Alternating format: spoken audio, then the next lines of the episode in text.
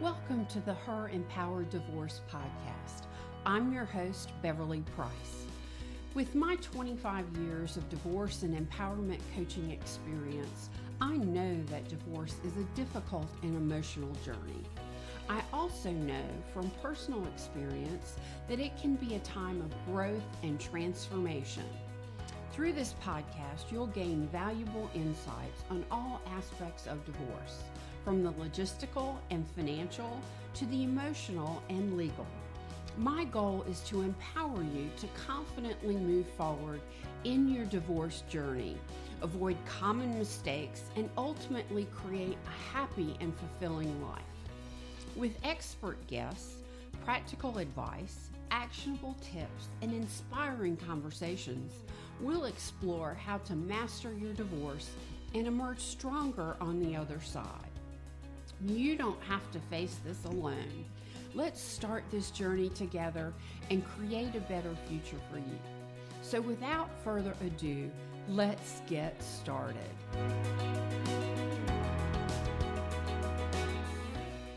Hi, beautiful. I'm so excited about our episode today. I've got an incredible professional to share her expertise with us to help you on your divorce journey. Her name is Ana Munro. She's a certified financial planner, senior vice president at Morgan Stanley Wealth Management, and she's in Naples, Florida, but does business nationwide.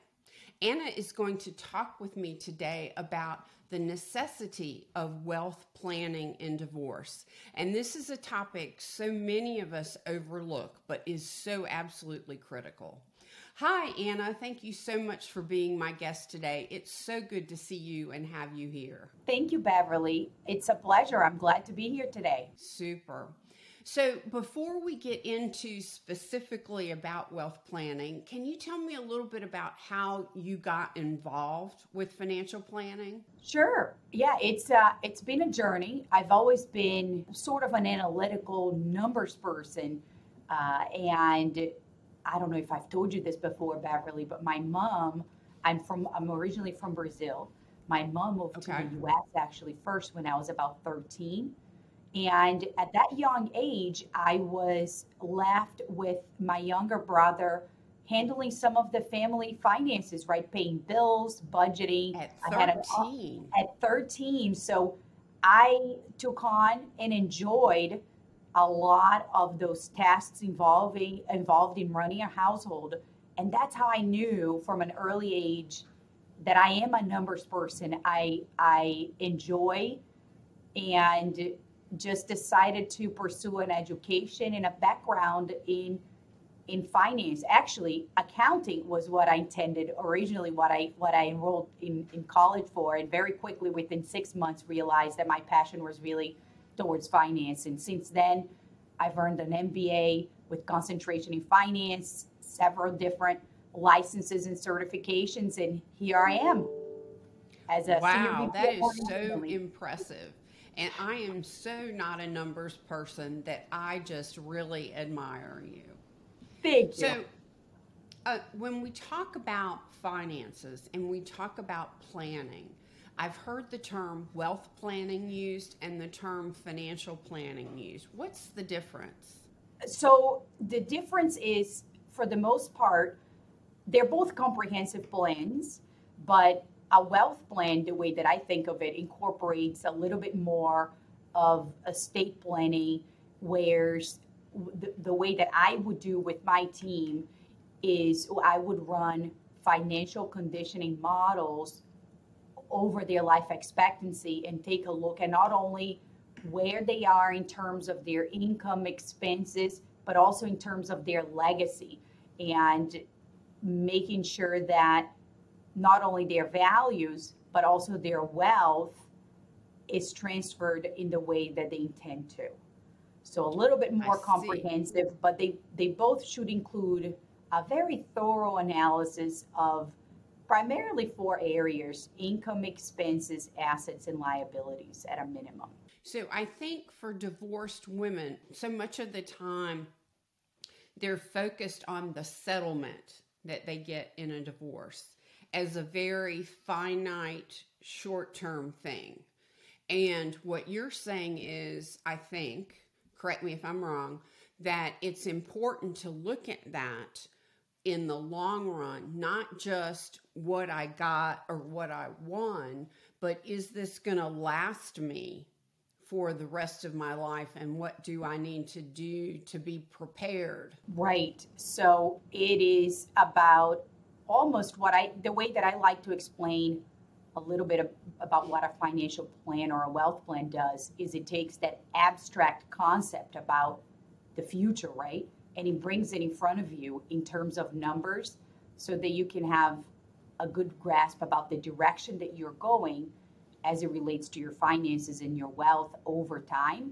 And then it's important to also make sure that you keep that plan up to date, yes, running side by side your investments to make sure that if you fall off the track for any reason, whether it's something that you are doing different as far as income or expenses or external factors, that you're really staying on track and moving in the right direction to get back and meet your long-term goals.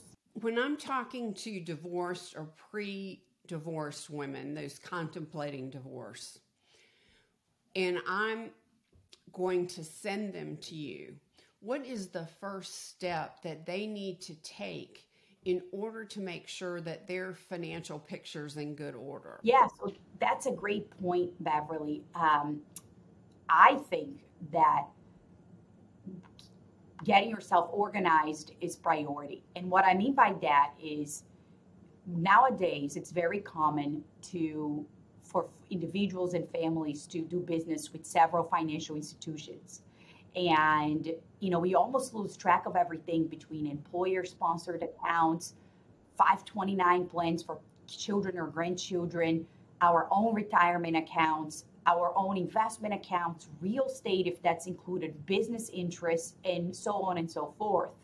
And it's rare that we have a comprehensive statement that would show us all of those items unless we take the time to get ourselves organized. And so I think that a well-ordered financial house, it means accessing those important documents and at a minimum knowing where they're located, right? So that when you need them to manage your wealth efficiently, they're there.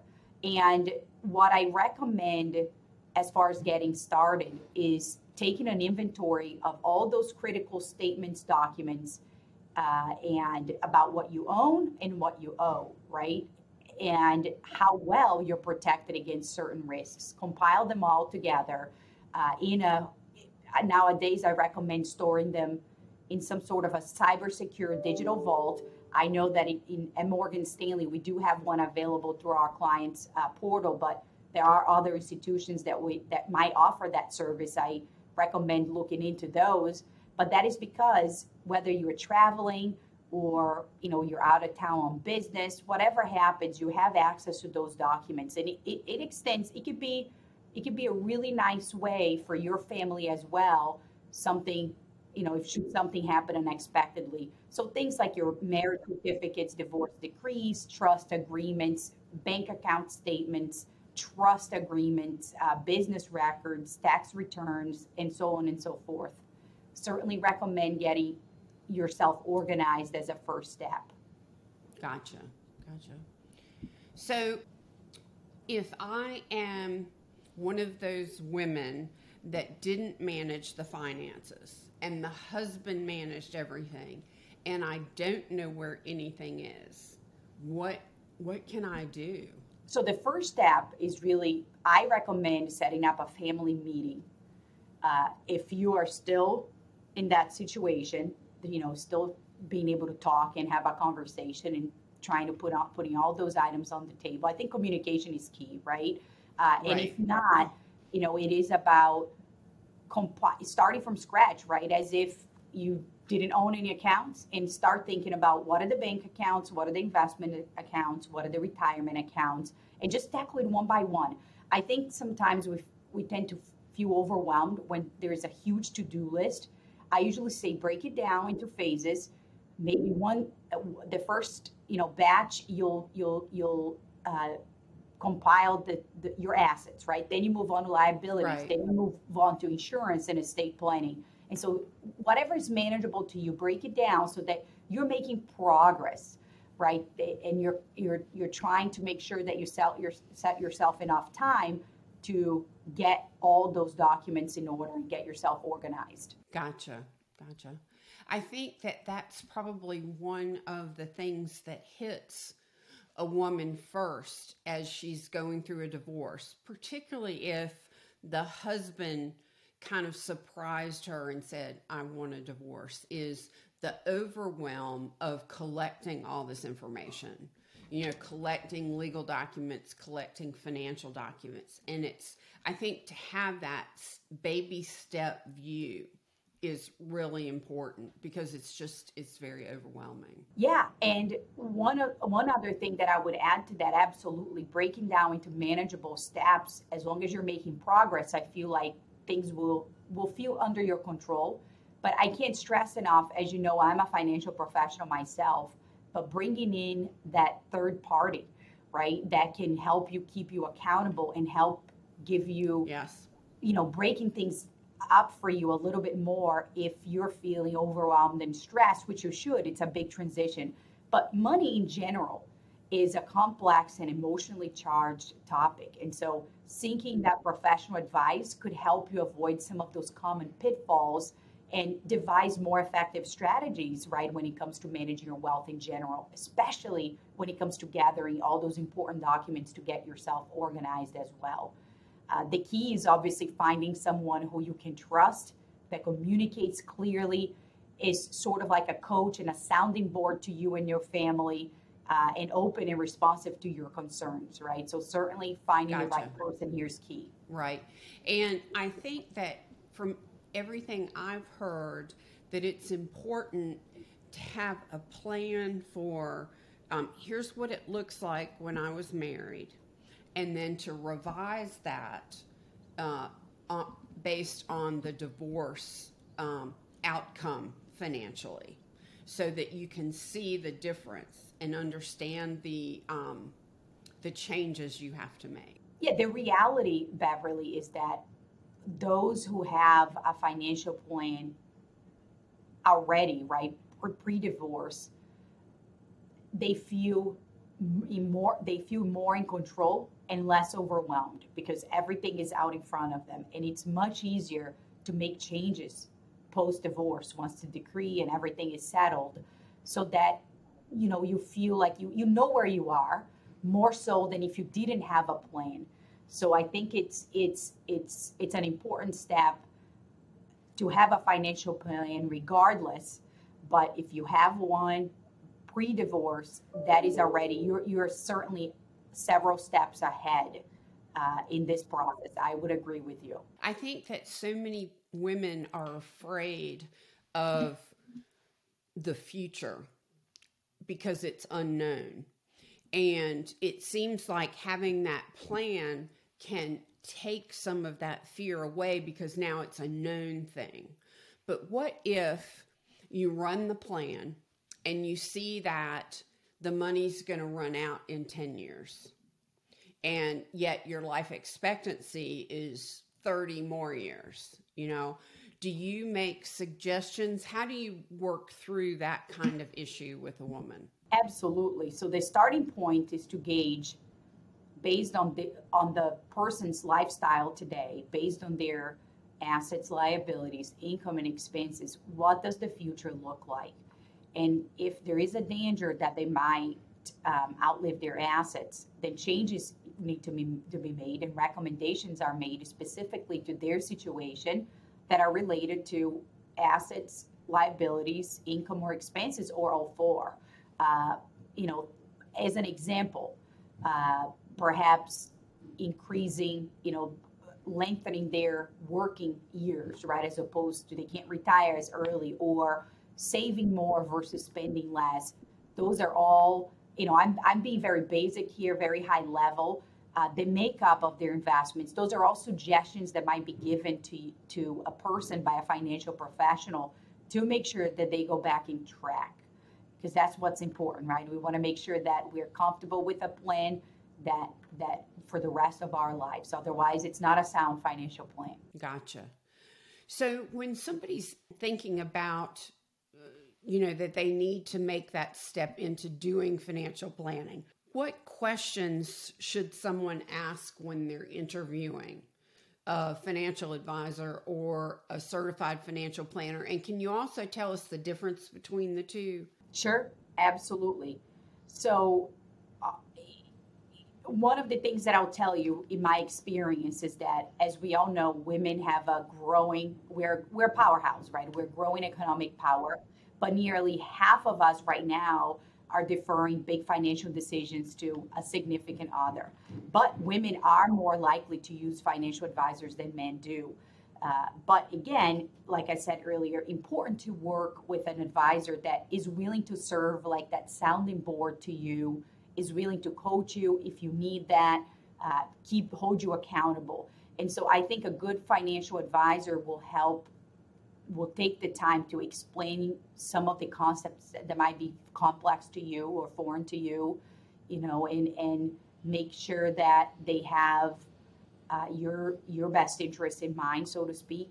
So some of the questions that I would say is, number one, are you equipped to develop that comprehensive financial plan for me, right? I think that's important. Or you need to know if there are any restrictions or limitations that you should know about. That's another important question, such as, are you limiting to just investment advice, or can you also look at my estate plan or my, develop that financial plan?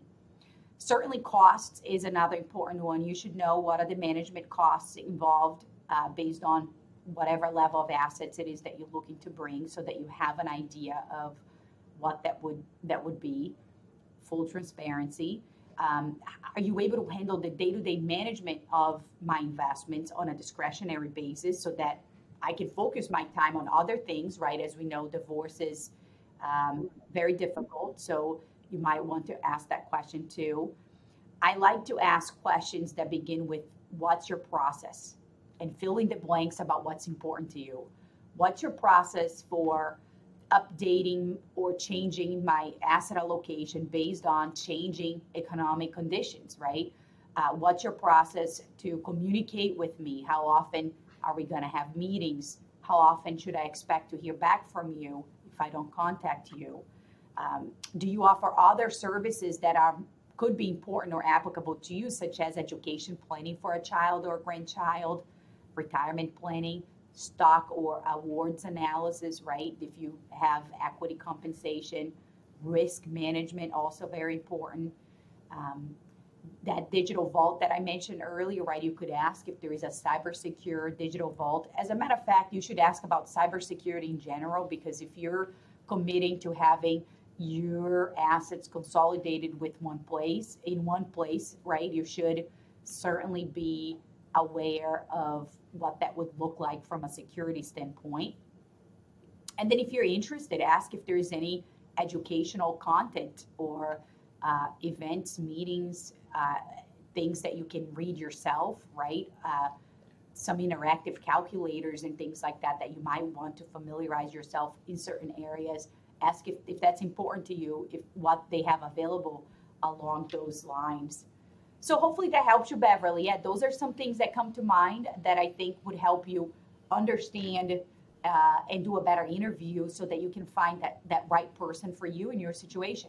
So what if a woman is having trouble understanding the terminology you're using and doesn't understand the basics? What are your thoughts on what she can do? You need to ask, right? If you're in a situation that you're not comfortable with something because you don't understand, it's not going to get any better unless you ask. And hopefully you'll get that financial professional who takes the time to explain. You can also obviously look for and do a little bit of research and some basic education on your end, which is why I mentioned earlier, ask what sort of educational content or classes or videos you could do on your own time to familiarize yourself if you are taking on some of the financial responsibilities on your own for the first time. It's it's a new beginning, and you know, you are in control of your future, and I think you'll feel more in control once you get more educated, more familiarized with anything financial related for your future. Yeah. I think sometimes in a marriage to a certain type of spouse, the wife can come out feeling stupid, incapable of managing finances, has low self-esteem, doesn't really believe she can do this. But what I hear you saying is the more information you can share with her, then that can help increase her confidence to actually take on this new role. That's right. It's all about women empowerment, and it might feel overwhelming because you're dealing with a lot of different things all at once. But that's another situation, Beverly, that I say make it a goal. You'll do some, break it down. Every quarter you learn a different concept or do a little bit more research, coaching a class, whatever it may be, on a different topic. And over time, you will feel more confident about your financial situation. And you can really go from a place of uncertainty to a place where you can take this on. It's just a matter of breaking it down and making it so it's manageable. Now, I always ask my guests to bring 3 actionable takeaways to help women. What do you suggest as your 3 things they can do right away? As it relates to divorce in general, I would say, going back to our discussion earlier, the more prepared we are, the better we'll make those sound financial decisions, and they'll come easier as well. So some steps that you may consider along with other financial professionals are as follows. And I'll put a little disclaimer in here that in general, Morgan Stanley and our financial advisors, we don't provide tax or legal advice. It's important, and I highly recommend that those individuals look for that independent tax and legal advisor as well. Right. And use that as kind of like you're in the middle, right? And you want that trusted advisor circle around you. But I would say one of the first critical steps, besides getting organized, because I think we talked a lot about that already, open an interim account that you can use for family expenses during the period between separation and divorce. I think that's a big one that will get you a little bit more understanding about what your expenses would look like, and try to see if you're maintaining a house together still during separation and divorce because of little kids, divide it out, or make it so that it's pro rata, right? Based on income, whatever agreements you can come up with. But this, I think, will help. The next thing would be check your credit report. That really is important to see what your credit scores are, especially going forward if you're going to be refinancing debt on your own name. And in general, you are entitled to that free credit report from each of the 3 primary reporting agencies once a year, so you can see and correct any errors that you see as well. So that's some of the work that I would look into it. Another little tip that I have is some financial institutions offer a credit identity theft and credit monitoring. So you can even see not only your credit report, but your score, and you can set goals. There's a number of financial institutions I can think of that you can work towards increasing your credit score if needed. So it's important to protect that and establish your own. And then lastly, what I would say is one of the things that I see often being left to an impossible tomorrow, right, is as it relates to estate planning documents. I think that's really important to have a good grasp of what your documents look like, who are your beneficiaries, who shouldn't be listed as a trustee or as an executor or as a healthcare surrogate on your name, because that might be that spouse that you are separating from. So you want to do a little bit of soul searching, figure out who are the individuals that you can count on, but know that estate planning is an art and it's not set in stone and it can change. So you know, one of the things that I did when I had my first son is set up my estate planning documents. And it was really hard to figure out who would be the guardian of my children if something were to happen to my husband and I. But knowing that I just need to figure out who is in my life today. It doesn't matter for the rest of my life, right? It's who is in my life today that would be that person. And it's the same thing here for your healthcare decisions if you're incapacitated to make those, for your financial decisions if you're incapacitated to make those. Who is that person other than your ex-spouse or future ex-spouse that you could name today, with the understanding that don't be so overwhelmed, because if 10, 20 years from now, different people are in your life, that can be updated at any time. But I caution everyone to really take a look at beneficiaries for employer benefits, sponsored benefits, for life insurance is another big one. Those types of things, so that you make sure that they're in order, or at least you know you make a plan to make the change when the time is right. Ana, how can our listeners find you? I'm on LinkedIn. You can look at my name, Ana Munro.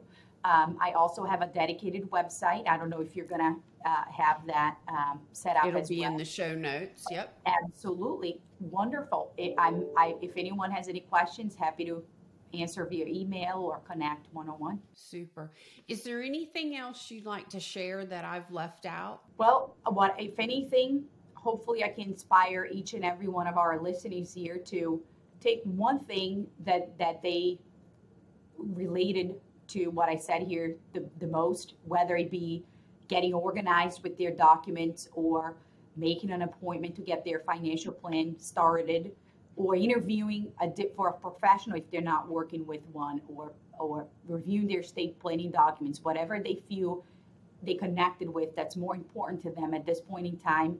What I would say is I challenge you to, over the next 24 hours, make an appointment, whether it's with yourself or with somebody else, to make sure that you get one of those things done. Because once you get started, then it's easier to make progress, and you'll feel inspired, and in no time you'll have your financial picture, more confident about your financial picture in no time. That sounds great. Thank you so much for being my guest today. This is just incredible information. All of it will be in the show notes. But Ana, thank you so much. Absolutely, Beverly. Great to be here with you today. Have a great day. You too. And we'll be able to find all the show notes wherever you listen to podcasts, or on my website, herempowereddivorce.com. Thank you for being with Ana and myself on this episode of Her Empowered Divorce. I believe that when moving from overwhelm, grief, and pain of divorce, while also taking care of ourselves, can be used to springboard to a new and wonderful life, to move from pain, to move to happiness. If you'd like one-on-one support for your divorce process, you can sign up for a consultation with me at herempowereddivorce.com. And join me for our next episode, where I'll be diving deeper into what can help you on your separation and divorce journey. Remember that you can find more episodes on our website, and please like and subscribe to the episodes. Thank you so much, and take care.